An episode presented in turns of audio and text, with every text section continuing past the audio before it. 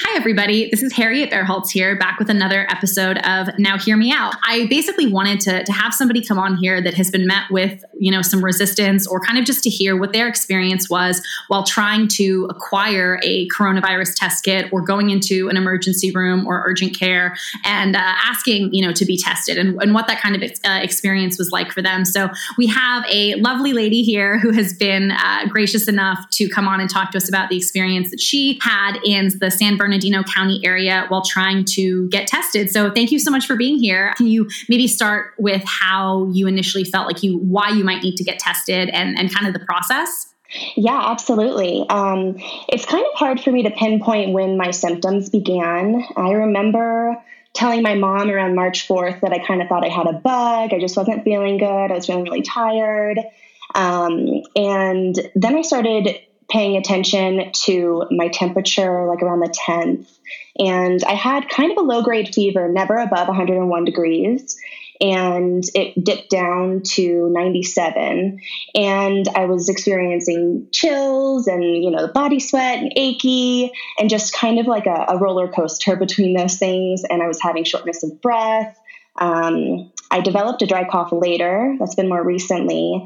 But I have had tight lungs and sort of a tight muscular feeling in my torso area that's been unfamiliar to me that I haven't had before. Um, I have had some waves of nausea, but I've never vomited. Um, I had sore throat for one day, and it was just like very red, kind of veiny.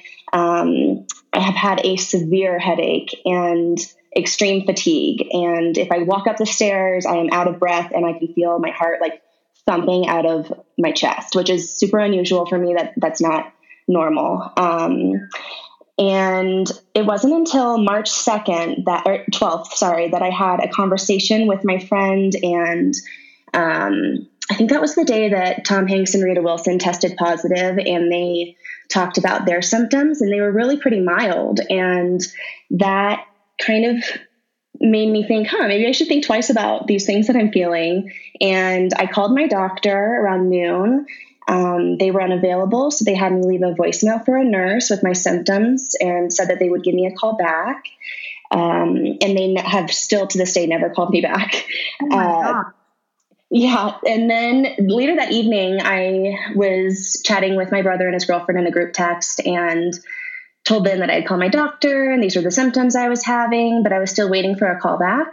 And since I hadn't had a call back from my doctor, um, my my brother he had he either had a flyer or he looked up a flyer online with a phone number to call if he thought that you needed to be tested. And he called that number just to see where I could get tested in San Bernardino County. And he didn't realize it but he called the CDC and literally within 60 seconds, the CDC was on the phone with me collecting my symptoms. And within oh, wow. 90 seconds, there was a fire truck and an ambulance outside my home, like full lights going, freaking out my neighbors. Oh my and gosh, five yeah. EMTs stormed to my home in full virus fighting regalia, masks and gloves and everything. And um, they took my vitals, they did a finger stick and everything seemed pretty okay except my heart rate was like through the roof because the situation was insane and um, i didn't have a fever at that time but i had a couple of hours earlier it was around um, 101 but i had taken a tylenol and so that fever had broken and my temperature at the time was 97 degrees. And they had asked me if I had traveled outside the country, which I had in January, but it was to Central America. And wow. that didn't seem to um, set off any red, red flags for them. Um, they listened to my symptoms and said, basically, yeah, you could have COVID 19 or you might not. We don't have tests. We can't test you. Uh, we could take you to the ER right now to take your vitals again and give you a full bill of health, but they don't have tests there either. You're young, you're healthy. Even if you have it, this isn't going to kill you. They said to treat it like the flu and told my fiance to make me toast, told me to call my brother and they walked out the door. And literally within 20 minutes of my brother making that initial phone call, it was all over. They never told me to quarantine, even though I, I have both me and my fiance have done that anyways. Yeah. On Sunday, um, I called my doctor's office again and they were closed. So it directed me to an ER nurse. I told her my symptoms and she said they still have no tests. And unless I am part of, uh, you know, the at risk population, I probably wouldn't be tested anywhere. But she suggested that I call the CDC to find out, which was kind of funny at that point. Like, um, well, yeah, yeah, not not helpful at all. Um, and then my dry cough really didn't present itself until Saturday. And then yesterday, which was Wednesday, I feel like I really, you know, started feeling better.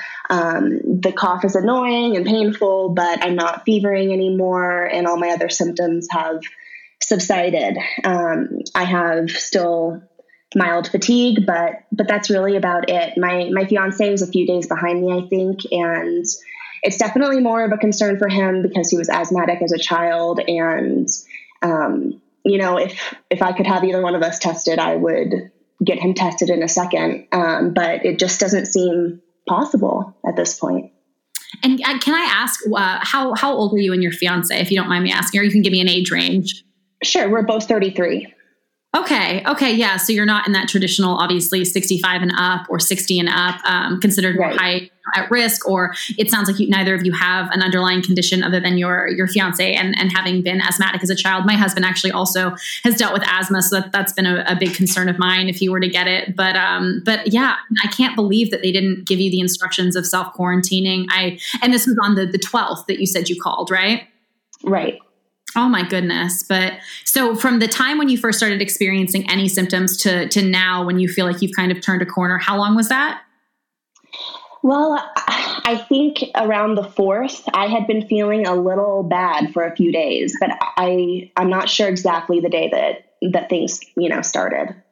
Okay, for sure. No, well, I'm I'm really sorry that that you obviously had that experience. It sounds like a lot of people are experiencing uh, resistance when trying to get uh, testing done, either in an urgent care facility. Um, I know that they're saying a lot of drive-through testing facilities will be popping up. I know there's one over by uh, by where I live, but there is such a severe shortage of tests. It feels like it's almost being rationed in a sense right. to uh, to those who they're considering most at risk. But at the same time, um, in order to get an accurate representation of what the current infected population number is, it feels like everybody who experiences symptoms should be tested. I mean, that just feels like the, the smart thing to do. But I mean, what, what's your opinion on that?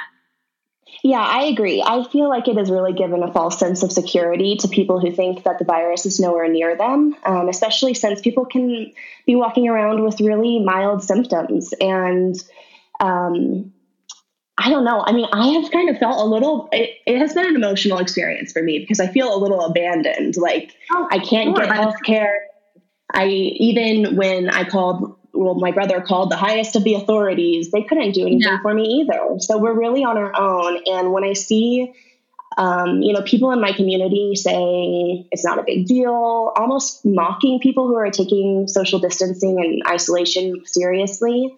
Um, I just think that they they really don't understand how how rampant this is going through our communities without us realizing because our numbers are so low, and because of that, we we feel like we are safe, but we really we aren't. It's it's around us, and we just don't realize.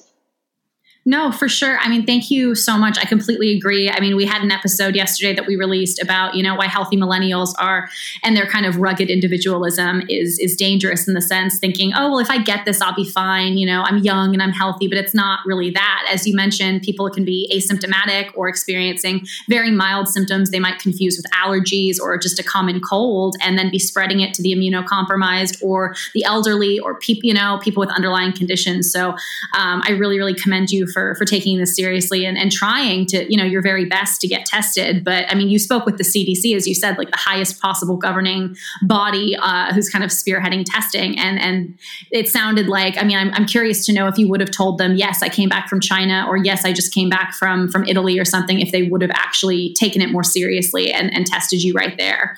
But um yeah. but yeah that that's interesting. But I, I'm so glad that you're feeling better. I really, really hope that your fiance is uh, on the mend soon. I know you said he's a couple days behind you, but thank you so much for for being willing to share your story with us, and um, I, I wish you well.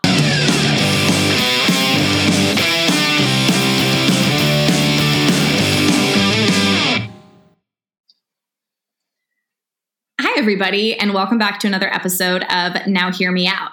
I am interviewing today somebody very special, somebody who is working on the front lines of helping to, to deal with the coronavirus, who's uh, working in the healthcare field as a nurse, Scripps Green in La Jolla. And I kind of wanted to come on and just kind of balance everything out, given the fact that we gave time and uh, we spoke with people who were trying to go in and, and get tested for coronavirus. And they kind of told us their story about not being able to get tested or running into issues and being told that they're, you know, um, having to ration tests and everything like that. But that was never meant in any way to be sort of a, um, a, a diss, if you will, against the healthcare professionals. Those people are the true heroes working on the front lines of all of this. And I thought it could just be really beneficial to speak to somebody um, who's seeing this kind of stuff every day and talk about what exactly it looks like uh, in the ER right now, treated, and just kind of everything along those lines. So thank you so much for being here. Yeah, of course. And yeah, I mean, can you kind of maybe just talk about you know what position uh, you're you're working in right now, and kind of what an average day at work right now looks like for you, given the current circumstances of COVID nineteen? Uh, so on my current unit, we're actually we only have about a patient census of ten, um, and we typically average between twenty five to thirty. So we're pretty actually overstaffed currently, but I think it's just kind of the calm before the storm because all of the preventative measures to help flatten the curve, we canceled all elective surgeries for anybody over the age of fifty, and that's a huge um, portion of our patient population. And so um, with the census being so low, it's kind of you know, nurses hate to say this, but it's kind of like slow, oh, knock wow. on wood. Okay. Um, but I think it's just because they're anticipating the large influx of patients. And so they're trying to, you know, just also do all the preventative measures. But I actually did, we have a tent outside of our urgent care, a COVID tent for screening and testing. Um, and so I've been doing some some shifts there just to try to help out and to help with coverage because it's it's needed. Those went up so quickly and they needed staffing. For sure. And what kind of protection are you guys taking while working in those tents? I've, I've been hearing a lot about how um, hospitals at this time are extremely under, you know, um, don't have enough supplies. There, there aren't enough uh, N95 masks or gloves or anything like that. Have you guys been pretty lucky in that regard or? Um, I mean, I think we're experiencing the same stress on our on our system at, at our hospital as everybody else's. We don't have any N95 masks left, so we're going in with surgical masks. They're trying to um, keep the N95s for because they're finding that when you do like chest compressions, when you do certain kinds of breathing treatments, when you have to intubate the patient, that that kind of aerosolizes the um, the COVID. And so then it makes it a little bit more contagious and airborne. And so that's what the N95s, they're trying to keep those for like ICU and for emergent mm. situations. So right now we only have surgical masks. Um, and that's kind of it. Kind of valid protection for you guys against the no. Virus? I mean, no. We should have N95s, but there's there's no N95s to be had. And then when I worked the COVID screening tent, we we had run out of goggles by the end of the day, so we had to bleach them off in between each patient that we were screening. And do you have any, I mean, suggestions as to, to what people can do to sort of help with that? I know in some cases people have started fashioning their own. Um, for example, I don't know if you've watched Project Runway, but uh, the one of the guys. Christian Siriano has said that his entire sort of clothing design factory is going to be working exclusively to create sort of masks um, to donate to people in healthcare. But is it is it true that N95s are really the only kind that will truly protect you guys against contracting it if if you come in contact with the virus? Well, I think that's the problem is that you also see like conflicting information. Like the CDC was going with, okay, it's just droplet precautions, which means a surgical mask is just yeah. fine. But then the World Health Organization is saying, no, we don't know enough. We still consider it to be airborne. And so it's, you know, we get so many emails every day of like, okay, well, this is going to be fine. And, you know, yeah. no, it's not. And yes, it is. And then it just comes down to the fact that we simply do not have this stock anymore. And so that's it. Like we can only wear surgical masks and surgical masks are only good for four hours. So, um, and they're not, they're not good against airborne diseases. So No, for sure. And I, I, I, I, don't know if you saw that kind of plea by a, a doctor that's gone viral. Um, I'm sure. Oh, probably, yeah. yeah. just about um, how they think that kind of the, the CDC loosening their guidelines of what healthcare providers need to do isn't so much to protect healthcare providers or because we think that it's, you know, acceptable to just wear a surgical mask. It's because they want you to kind of stay on the front lines treating this stuff and, and not yeah, go home. Exactly. Yeah. so I you know, we just we got emails from work that you know it's where it's acceptable for us if we've been exposed to the disease if we if we have a patient that we know is positive, it's and we're exposed, it's still acceptable for us to go to work um, wow. unless we're symptomatic. The only cutoff is if we are showing symptoms. Okay. Wow, and that's yeah. I mean, that's I mean, what do you what do you do in that situation? Because I know, for example, um, in Italy, I know they're saying a huge amount of the people infected right now, it is a lot of people that work in in health, and I mean, because you are exposing yourself on a daily basis. So, um, I, is it helpful if people at home who have maybe hoarded the N95 masks? I mean, can you encourage them to maybe drop them off at their local hospitals? I know I've heard a little bit about people doing that, but maybe yeah, you, please. you know, yeah. if you own, I mean, like if you have a construction company and you know I mean, any like I'm trying to think of all the other like construction companies. I know that I heard a story that some like TV shows like Grey's Anatomy were donating yeah. their supplies. Like, yeah. I mean, it, it's it would just be so great because I mean, we really are. It's kind of like I've I've kind of just come to the conclusion and accepted that I will probably just get it eventually because I don't have the proper protective equipment to take care of these patients. Well, I'm, I'm, I mean, I feel like that's not a risk that you should have to take. And I'm, I'm so sorry about that. And I'm just so grateful that you're continuing to go to work every day and show up for these people that, that need you. So, I mean, thank you. Yeah. So it, it's kind of just like, well, what's the other option? And there really isn't. So, I mean, I agree. I think that like the guidelines are probably being loosened because we need, we need people just to show up to work and, and that's us and that's kind of the, the gig we signed up for but it would be just really nice if we could just have the equipment that we need to be able to provide um, good care for people no, for sure. I mean, you guys should should have that. Um, but oh, yeah, I mean, one thing I wanted to talk to you about as well as obviously there's a, a lot of talk about trying to flatten the curve and flattening the curve. Um, you know, how does social distancing really work to do that? There are a lot of people right now saying things like, "Well, it's been a week of self quarantine and like people are still getting sick, so I don't think the social distancing stuff's working." Um, but yeah. obviously, I've heard that flattening the curve um, is so that we don't overwhelm the healthcare system in you know four weeks, six weeks, eight weeks whatever that may be. Um, so, as a healthcare provider, as a nurse, I mean, uh, what does flattening the curve mean to you? Like, why is it so important? And um, how how long does it typically take? Do you think the social distancing to actually make a difference for us to know? Oh man, it's it's really hard to say um, because you know the incubation period is one to fourteen days, but I think they're showing that on average it's three to five, okay. um, and it's just I mean like flattening the curve it's it's just it's so hard because it's such a big there's so many factors that go into it. You know they're saying that like a lot of younger people don't necessarily have as such severe symptoms that they can be more of a carrier. Um, and so that but then it's also it's a lot worse than people who have underlying conditions in the older population.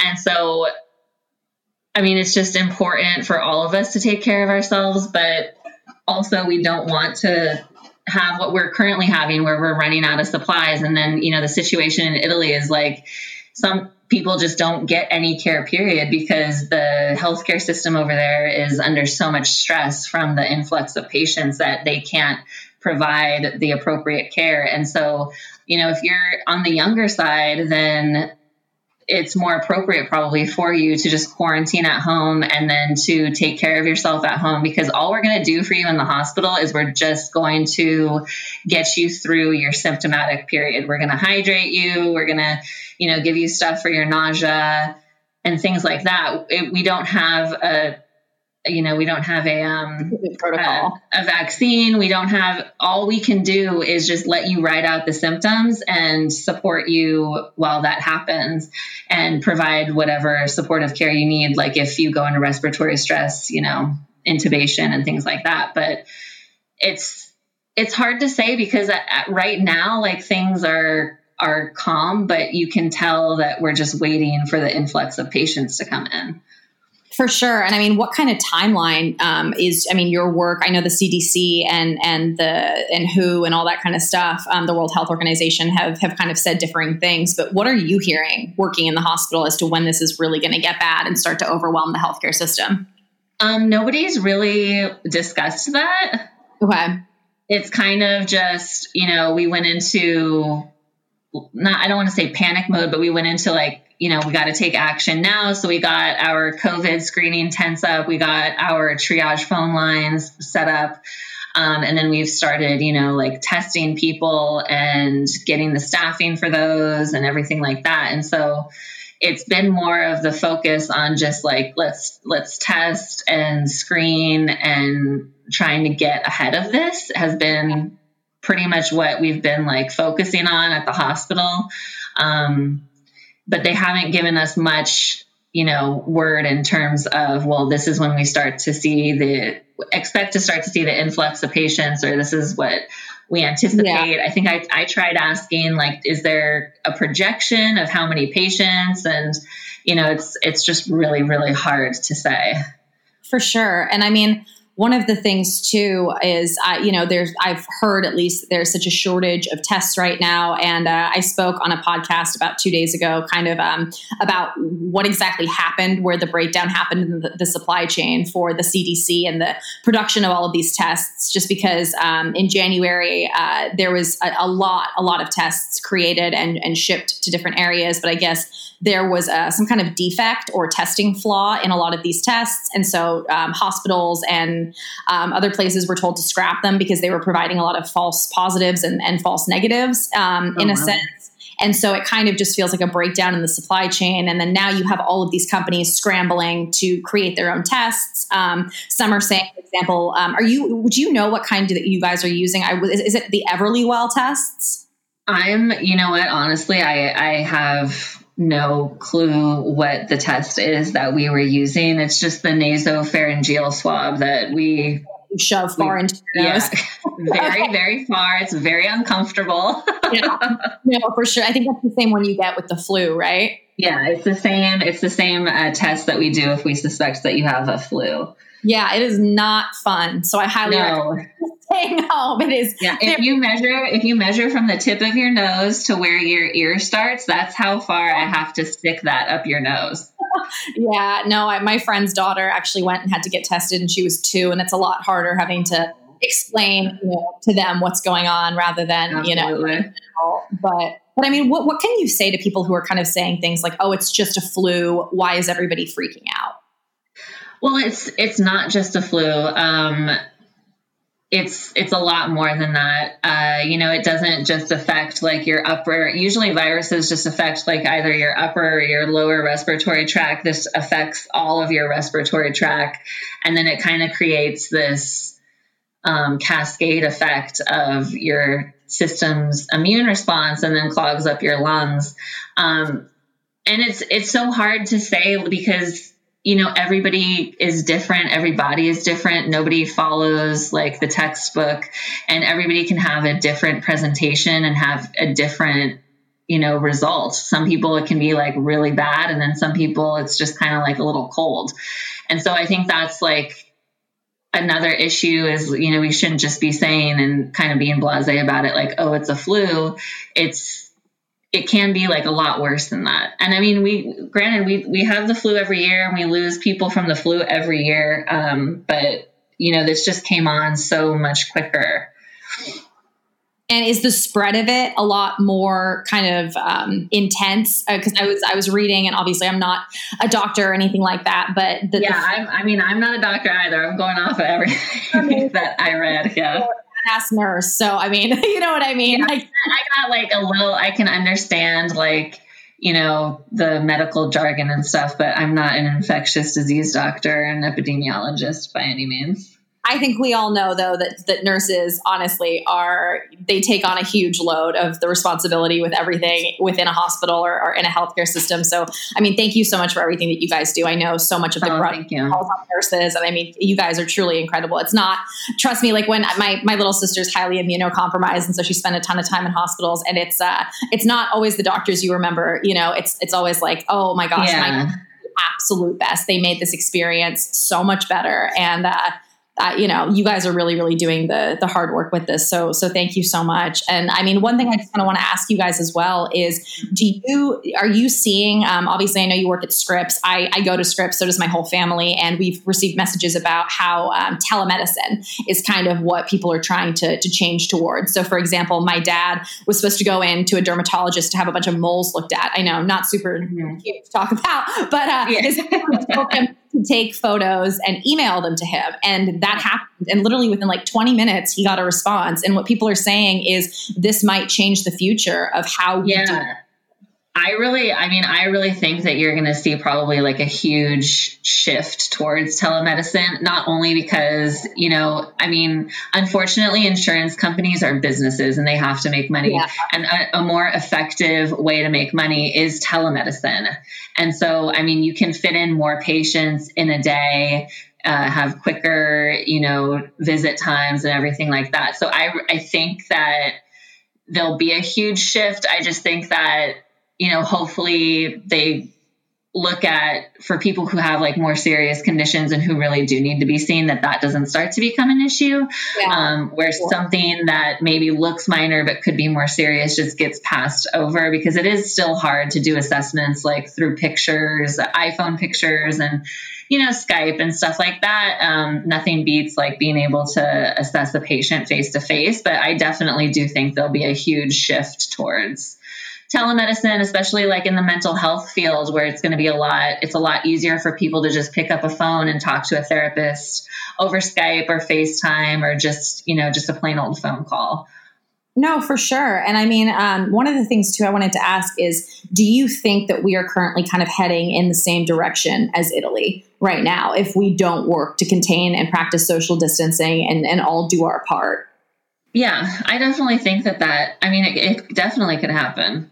It's not like Italy is, you know, a third world country that doesn't have an infrastructure. Like they have a, a well established healthcare system and everything like that. And so, I mean, I think definitely it could be. I mean, hopefully it doesn't. And hopefully we got ahead of this and we, you know, doing our part and everybody's staying inside and restaurants going to takeout only and things like that. Hopefully that that you know flattens the curve but it does it's kind of foreboding when i'm at work and i can't get the supplies that i need and we're running out of goggles and hand sanitizer and we're running out of you know the proper masks and ppe that we need to wear for sure. And I mean, one thing I wanted to ask too, and I'm sorry for being a little bit all over the place here. I just think you're such oh, a great no, okay.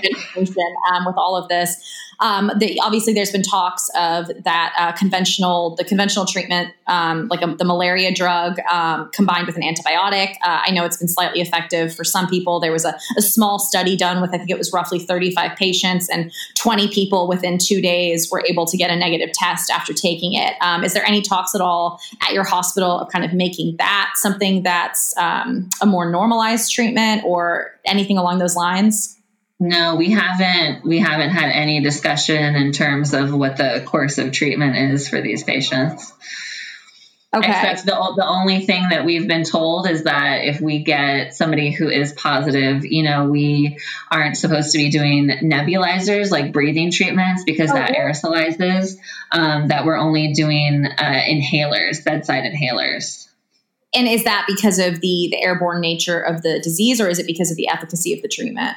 I think it's because the airborne nature of the disease. I think they're seeing that when you do like nebulizers, I think I heard also chest compressions, like when you're intubated, it kind of aerosolizes the virus and then it can spread that way. Wow. Okay. Air, so that's oh gosh. No for sure. Um, but yeah i mean th- that's basically all of the questions that i had regarding this. Is there anything that you can recommend obviously as a nurse? What what's the best thing that people can do right now to protect themselves? stay themselves? inside. Stay inside. Wash your hands with soap and water. Um, as much as possible. You know, stay away from anybody who's over the age of 65, especially if they have any underlying conditions, especially respiratory conditions.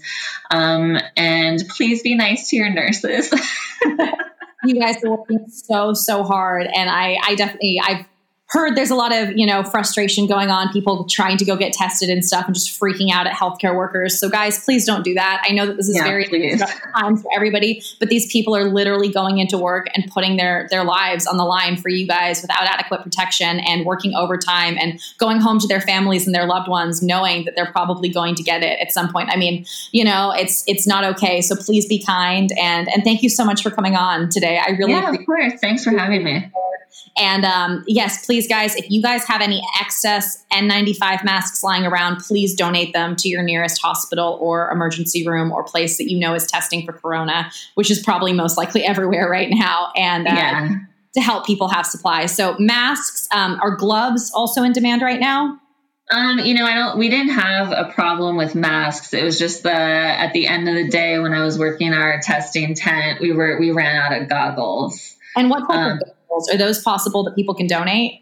Um, yeah, I mean, like if like in construction, like just the clear plastic, like dental offices, um, just those ones that you know you wear to just protect your eyes if you're doing a project at home with like sawdust or anything like that that's floating around, or what you see when you go and you get a cleaning done at the dentist office.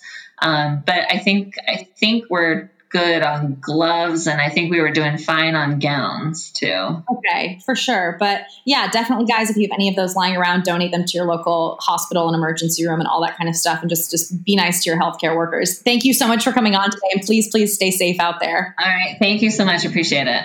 Hey.